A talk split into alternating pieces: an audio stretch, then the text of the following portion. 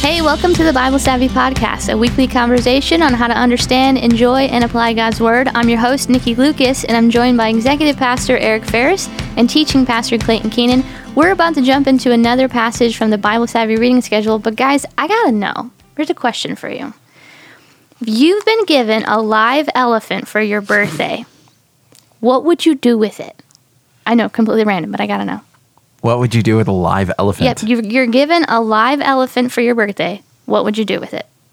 Um, I, I don't know. So, um, I would start by just looking at it. So, I like honestly, I, there there are no elephants within like like a few hundred miles of us, and so I actually we actually drove to Kentucky to find an elephant, my family and I, and it is actually really amazing to see something that big just doing anything. So, I, I would I would look at it for a little while. But um, the thing that comes to mind, I know this is ridiculous, and and Ferris is going to roll his eyes at this, but there is a scene in Lord of the Rings Oh gosh. where where Sam sees the Oliphaunts, right? Like, and he's like amazed at it, and I like that's what I want to like recreate the procession of these these whatever with my with my live elephant. Oliphaunts? Yeah, that's how they say it in the in the in the movie. It's it's a misspelled word, elephant. Geek. Sorry, go ahead. what did you just say? I just called him a geek.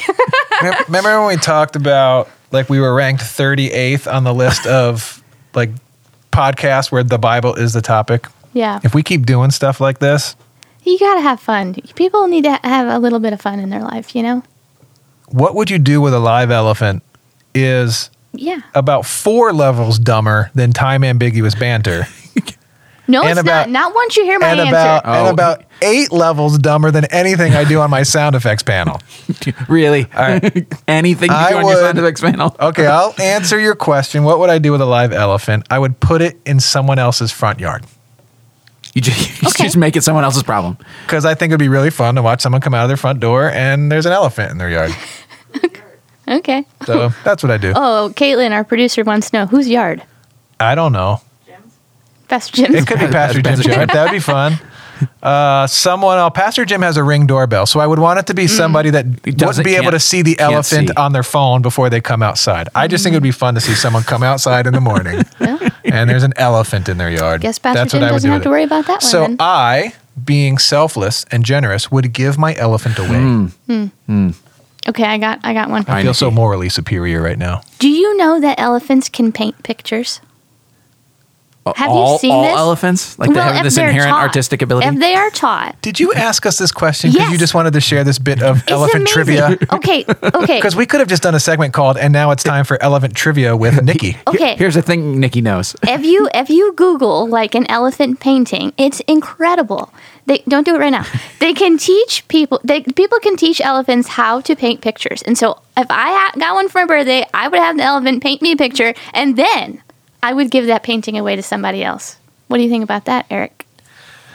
Everybody, go Google elephants Elephant painting, painting. pictures. You know what I'm painting? It's amazing. It's know the what I'm cutest thinking thing right ever. now? What? I am scrolling through the sound effects panel, which has an entire category of animal noises, and it I have am elephants? baffled and astonished that elephant is not in the sound effects. Oh my panel. gosh. Wait, wait, wait, wait. We need, Didn't we do this one? Can't you guys? One of you can make an elephant noise, can't No, you? We've I- tried to do, we've tried to do this before, and Yes. I, I like I get stage fright and I can't No, do the you d- you can do it. There it There is. you go. There you go. There. We have descended to the We have come of full stupidity. circle. All right, should we All right. talk about the Who's- Bible? Yes. Who's the who's the common guy? I'm the, I'm You're the the common guy. guy. This is I'm the guy.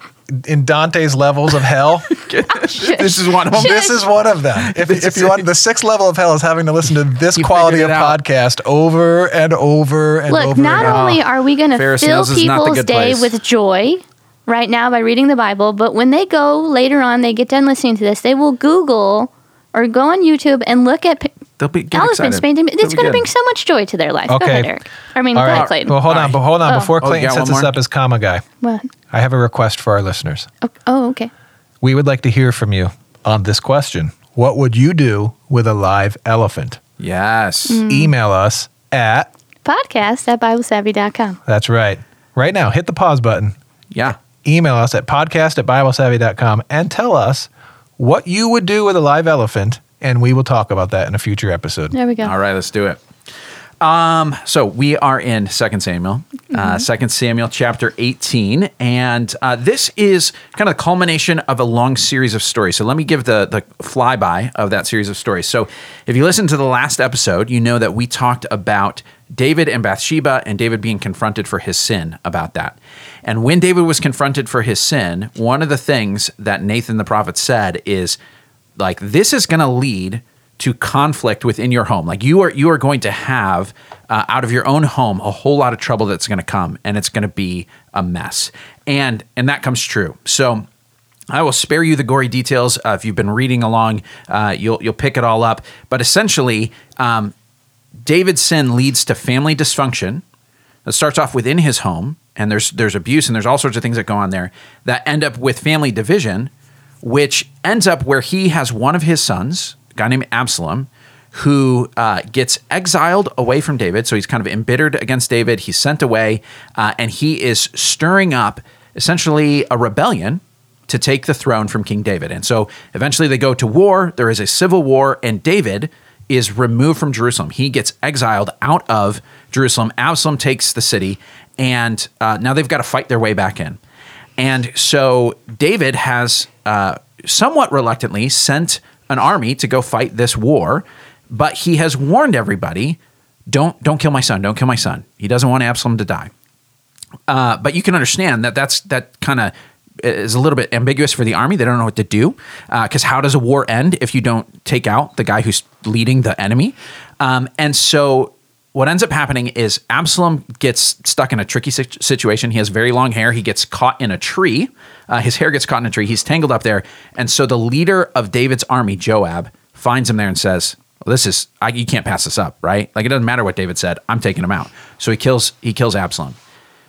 Now the army is excited. The war is over. And they say, We've got to go tell the king about this. And so this is the story of what happens when the messengers show up to David. So, uh, Eric, why don't you pick it up uh, starting in chapter 18, verse 19? All right. Man, if I had a dollar for every time my hair got stuck in a tree. All right, here we go. Starting in verse 19. Now Ahimaaz, son of Zadok, said, Let me run and take the news to the king, that the Lord has vindicated him by delivering him from the hand of his enemies. You're not the one to take the news today, Joab told him. You may take the news another time, but you must not do so today because the king's son is dead. Then Joab said to a Cushite, Go, tell the king what you have seen. The Cushite bowed down before Joab and ran off. Ahimaaz, son of Zadok, said again to Joab, Come, come what may, please let me run behind the Cushite. But Joab replied, My son, why do you want to go? You don't have any news that will bring you a reward. And he said, Come what may, I want to run. So Joab said, Run. Then Ahimaaz ran by the way of the plain and outran the Cushite. While David was sitting between the inner and outer gates, the watchman went up to the roof of the gateway by the wall. As he looked out, he saw a man running alone. The watchman called out to the king and reported it. The king said, If he's alone, he must have good news. And the runner came closer and closer. Then the watchman saw another runner, and he called down to the gatekeeper, Look, another man running alone. And the king said, He must be bringing good news too. The watchman said, It seems to me that the first one runs like Ahimaaz, son of Zadok. He's a good man, the king said. He comes with good news. Then Ahimaaz called out to the king, All is well. He bowed down before the king with his face to the ground and said, Praise be to the Lord your God. He has delivered up those who lifted their hands against my lord the king. And the king asked, Is the young man Absalom safe? Ahimaaz answered, I saw great confusion just as Joab was about to send the king's servant and me, your servant, but I don't know what it was. And the king said, Stand aside and wait here. So he stepped aside and stood there. Then the Cushite man arrived and said, My lord the king, hear the good news. The Lord has vindicated you today by delivering you from the hand of all those who rose up against you. And the king asked the Cushite, Is the young man Absalom safe? And the Cushite replied, May the enemies of my lord the king and all those who rise up to harm you be like that young man. The king was shaken. He went up to the room over the gateway and wept. As he went, he said, O my son Absalom, my son Absalom, if I had If only I had died instead of you. O Absalom, my son, my son. Joab was told, The king is weeping and mourning for Absalom. And for the whole army, the victory that day was turned into mourning because on that day the troops heard it said, The king is grieving for his son. The men stole into the city that day as men steal in who are ashamed when they flee from battle. The king covered his face and cried aloud, Oh, my son Absalom, oh, Absalom, my son, my son. Then Joab went into the house.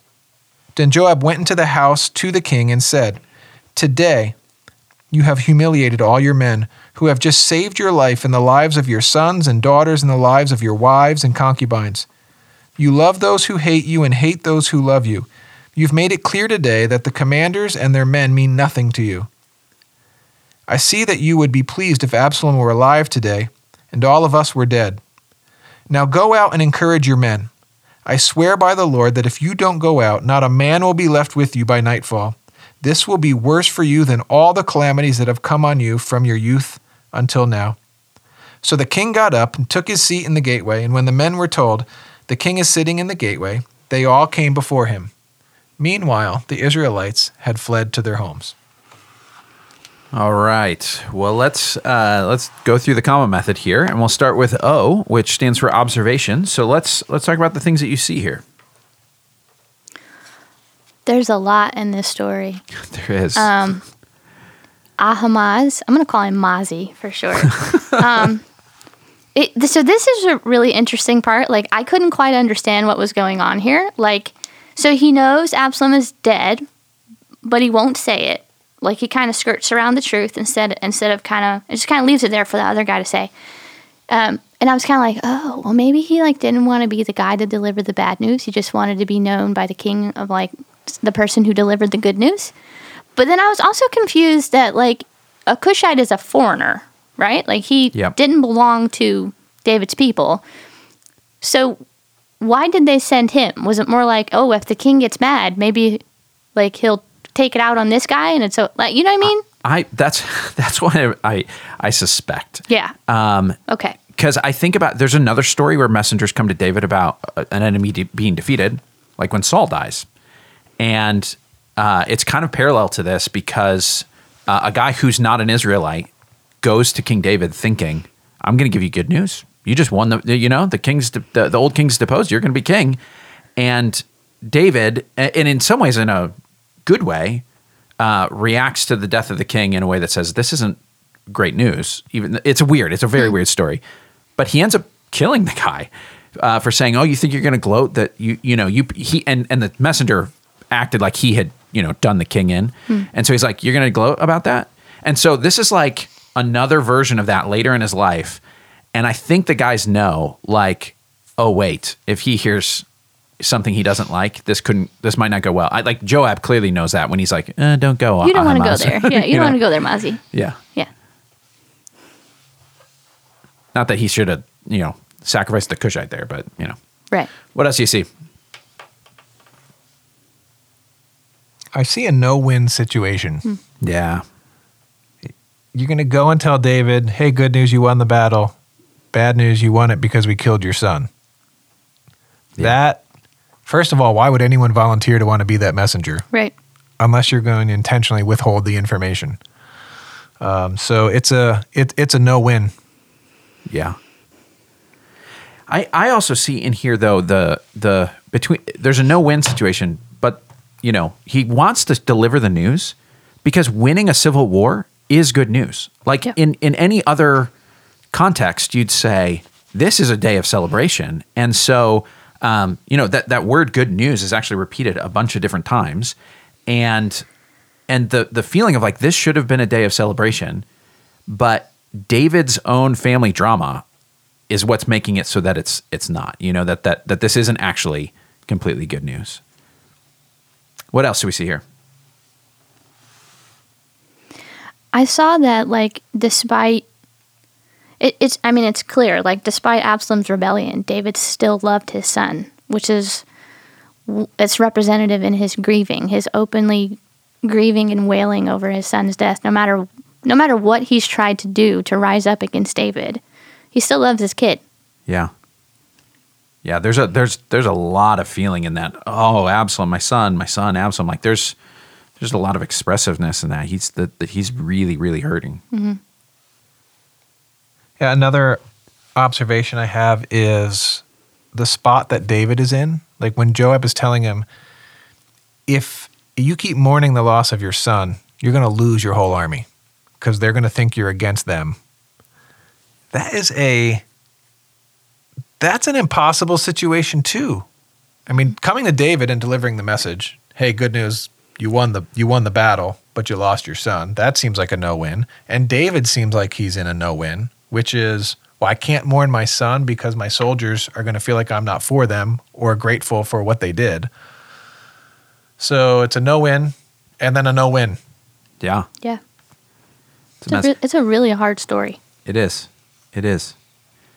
Uh, I I look at Joab, and he, in some ways, was in a no-win. We didn't read this part. I just kind of summarized it, but he's got Absalom, and he can easily take him out, and he's got to decide.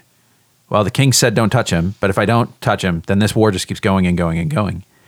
And so, um, and then when when Joab has to go confront the king about that, I mean, I I don't know, you know how, you know Joab and David's relationship was, but this is not normally the way you you talk to a king. You know what I mean? Where it's like, like you better you better put on your big boy pants and go out there. You know, like it, it's a it's definitely a uh, you know give a piece of my mind kind of talk here.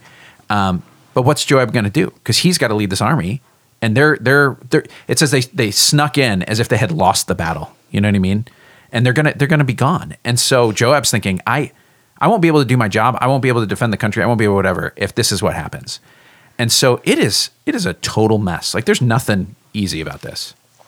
Yeah, it seems like Joab is trying to manage his position in all of this because he has a pretty strong position in, in terms of his rank in in David's world. Uh, but even even in sending the messengers, J- Joab is somehow trying to manipulate. Is probably too strong of a word, but he he's trying to uh, navigate. He's Yeah. trying to navigate the scenario in a way that he can both have favor with the king and favor with the soldiers. And because even in the whole, like you were asking the question, Nikki, about what, what's the big deal about who goes Yeah. and sends the message? Well, these are some of the things that you pick up in uh, study Bible footnotes. Uh, and it's a bit more contexty, but it is. So I'm kind of moving backwards in the common Yeah. method here for a second, but there's like different kinds of messengers back then, just like there's different ranks in the military. And so, depending on what news you're delivering, you're going to send a different messenger.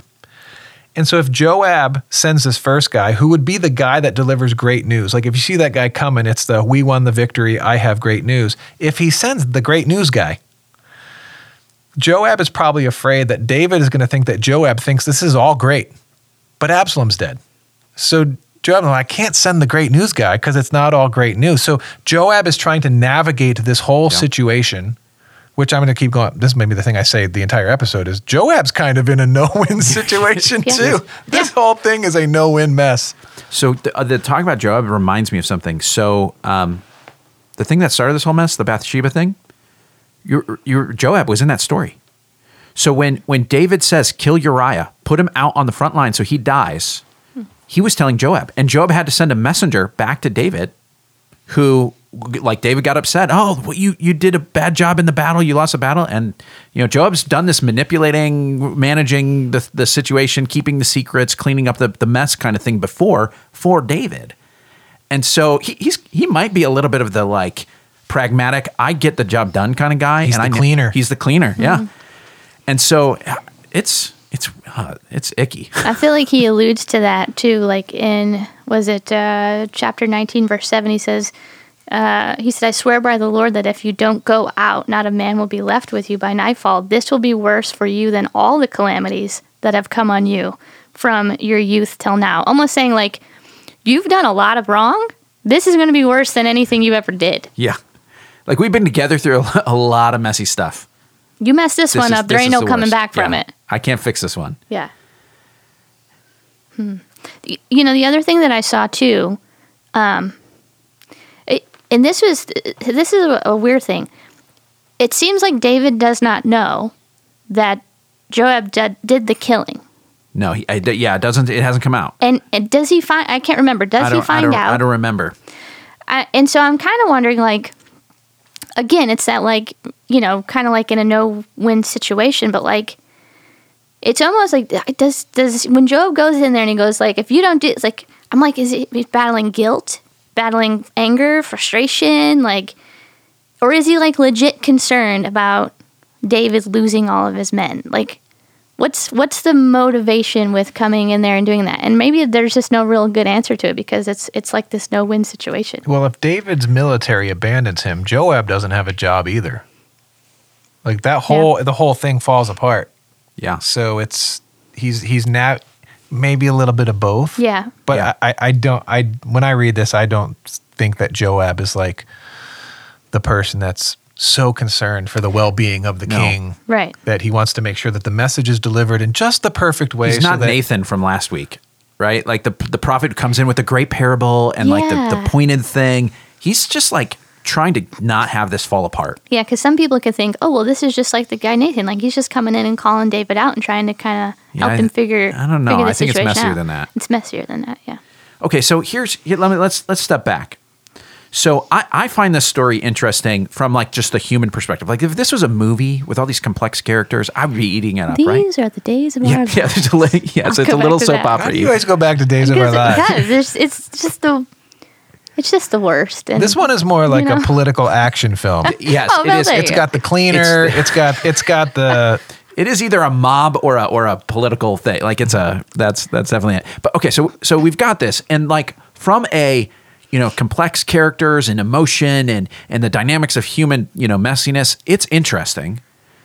But we read the Bible to like learn something about God, to be instructed in how to live, to apply something to our life, to be you know. What do we do when we come across these kinds of stories? And I actually think there are more of these than we think. We sometimes we flatten stories out and miss all of this nuance, um, but it come it's hard to miss here. So what do you do with a story where you're like, I don't see a great example, I don't see you know a clear cut like this is the thing you're supposed to get. It's just just kind of messy. What do you do? I just close my Bible and then I pick it up the next day and read and don't think at all about it. It's a li- I hope everybody heard the sarcasm in that. Mm-hmm. it's a little sarcastic, Some of us do that. But yeah, but sometimes there there are times where you say, I was confused by that story, but I'm just not going to give up on reading the Bible. Like if that's all you get is like I didn't stop reading the Bible, that's better than saying I don't get this, I'm done. yeah. But if you do want to get something out of it, what do you do? I think we I think we look at we, we have to kind of get to the underlying uh, truth that's trying to be communicated to it. It might be hard to see through all those details.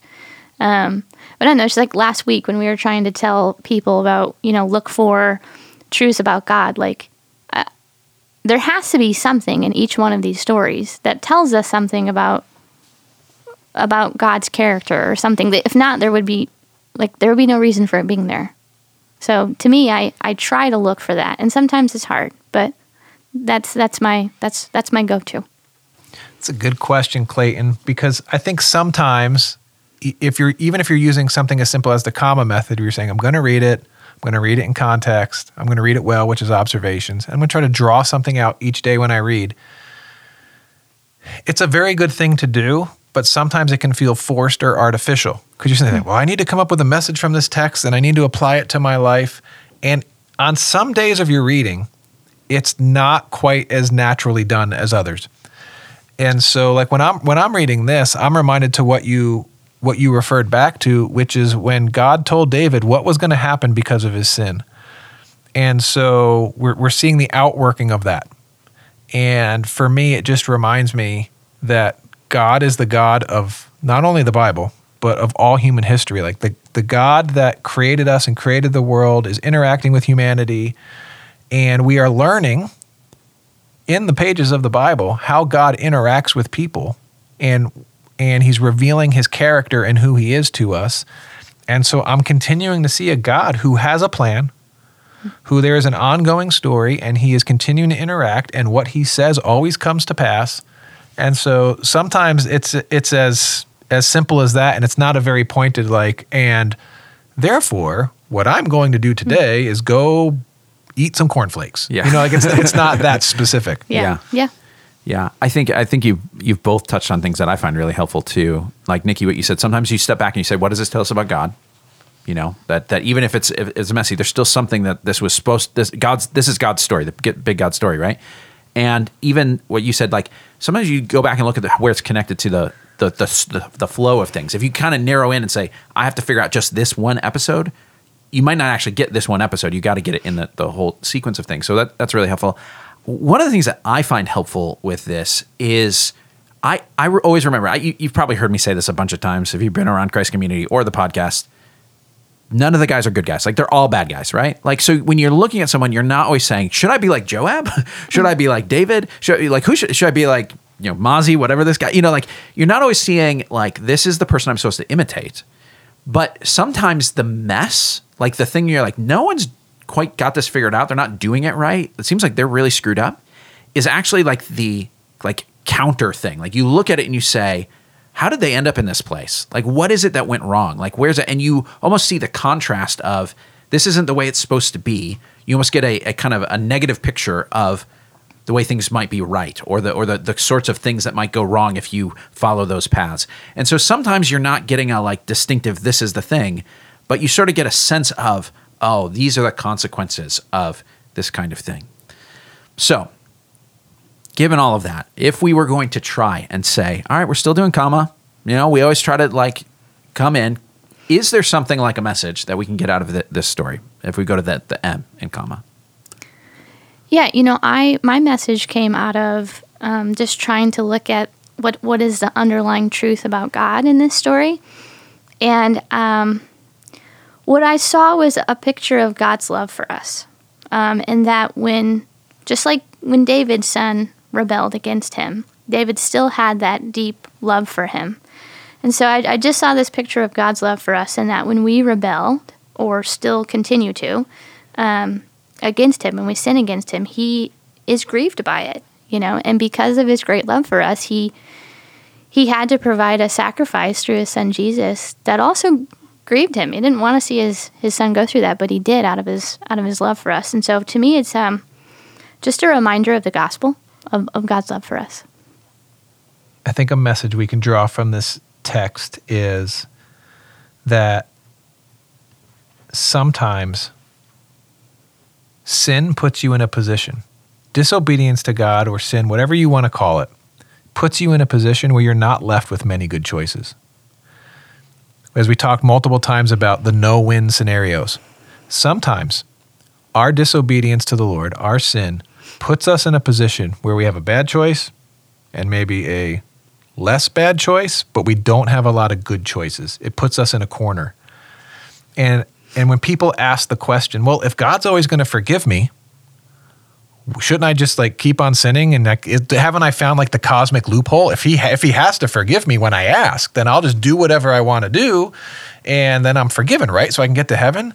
Well, there's more to that story, and just like we talked about in a, in a previous episode, and Pastor Jim preached a few weeks ago, just because God forgives you and cleanses you from your sin does not mean that all of the consequences of our behavior is eradicated. And so, my my what I'm seeing here, the message I'm pulling out is uh, disobedience or sin often leaves you with only bad choices. Yeah, I probably would go in a similar direction and um, it, and say that sometimes when you are fa- it's almost the the reverse side of things. Like when you find yourself in a situation where there are there are only bad choices. It's not always this way, but sometimes you got to say, did I put myself in this situation? Like did I did I walk down a road where I got to here? Because um, I think sometimes our instinct is to uh, point the finger at other things. And in this situation, if, if you're going to say, David, why are you stuck in this no win scenario? Like the honest thing for David is, this is the path that I went down. Like I, I really screwed up. I screwed up it with this big sin. Then I didn't raise my kids in a way that overcame that. Like I kind of let it perpetuate, and I didn't handle this, you know, Absalom rebellion well. And like every step along the way was kind of him getting deeper into the hole. And so it's not always the case. Some when you're when you're looking at that in your own life, sometimes there are circumstances that are outside of your control. But sometimes You got to admit, like, actually, I made this mess, and it that sort of seems like a hopeless place to be. But in some place, it's the it's like the first step towards something better because it's honest and saying, you know what, I don't really know how to get out of this, but I I kind of know how I got in it, and let's at least start with acknowledging that. Yeah, David, the same guy who wrote many of the Psalms, who in one of the Psalms says, He brought me into a spacious place. Yeah. He rescued me because he delighted in me. Right? It's the it's the the hand of God bringing freedom into our lives and putting us in a spacious place. Disobedience and sin. The, a lot of us think that disobedience and sin is like us doing whatever we want. And because we're doing whatever we want, we're free. No, no, no, no, no, no. That's not the definition of freedom. True freedom actually comes from what feels restrictive at the front end, which is when you talked about obeying the Lord, doing what is right, having a humble heart before God, repenting of your sin. Those things feel restrictive, but actually, those are the very things that put you in a spacious place. All right, we are going to go to the second M in COMA, which is meditation. And uh, for this one, I I think um, I want us to ask the question: um, Where are there places in our lives where we're experiencing the consequences of either foolish or sinful decisions that we've made? And we just need to admit, hey, this is a mess that I've made for myself. It may not be as cataclysmic as a civil war and the death of your child or any of those sorts of things, but there are places where you say, you know what, this thing that I've been like hitting my head against, I got to admit, I had a part to play in getting me here. So uh, go ahead and ask God to show you those places where you need to say, I'm part of the problem.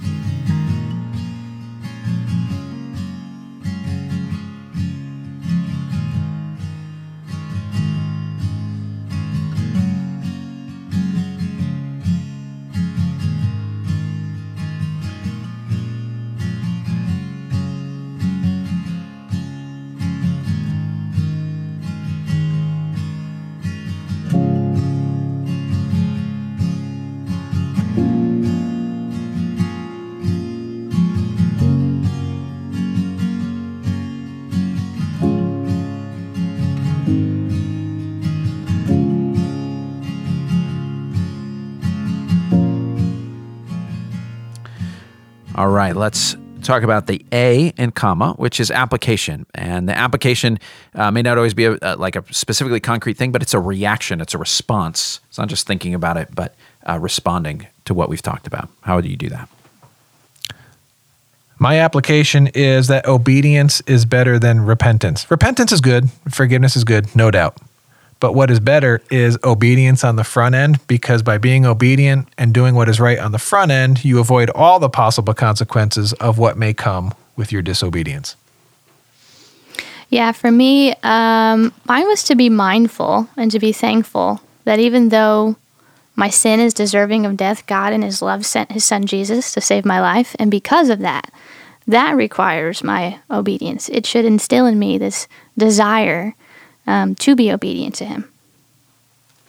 I'm thinking specifically about um, looking for the places where my what I what you might consider private behaviors and sins or or, or you know unhealthy places affect your public responsibility. So that's like that's what David's going through. Like he's got his family life that he's messed up, and it has spilled over into a very public way because he's the king.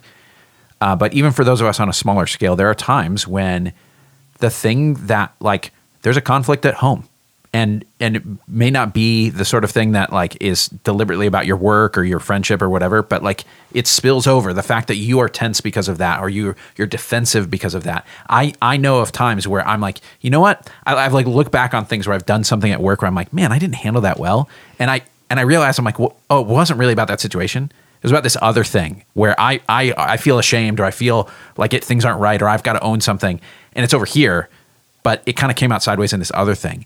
Um, paying attention to those moments and saying, "Oh, wait, I, have got to deal with the private life thing because it's affecting the, the, the public response." All right. Well, thanks for listening this week, friends. Join us again next Monday for a new episode. We'll be looking at another passage from the Bible Savvy reading schedule. Hey, Nikki. And yeah, Guess what? what? I found it. What'd you find? Remember earlier when we were talking about what you do with a live elephant? And I couldn't find the elephant sound effect in the animal section of the panel? yes. It's because elephant is located between doorbell and vomit in the sound effects panel. Wow. That's weird. Hey, everybody, we want to know what you would do with a live elephant. Email us at podcast at biblesavvy.com. And in the meantime, if you're not following along with the reading plan, you can check out BibleSavvy.com to download it and start reading along. Also, you can subscribe and leave a review on whatever platform you're listening on. Email us your questions or suggestions at podcast at BibleSavvy.com. Lastly, tell your friends, and we'll talk to you next week. I'm waiting for it. There we go.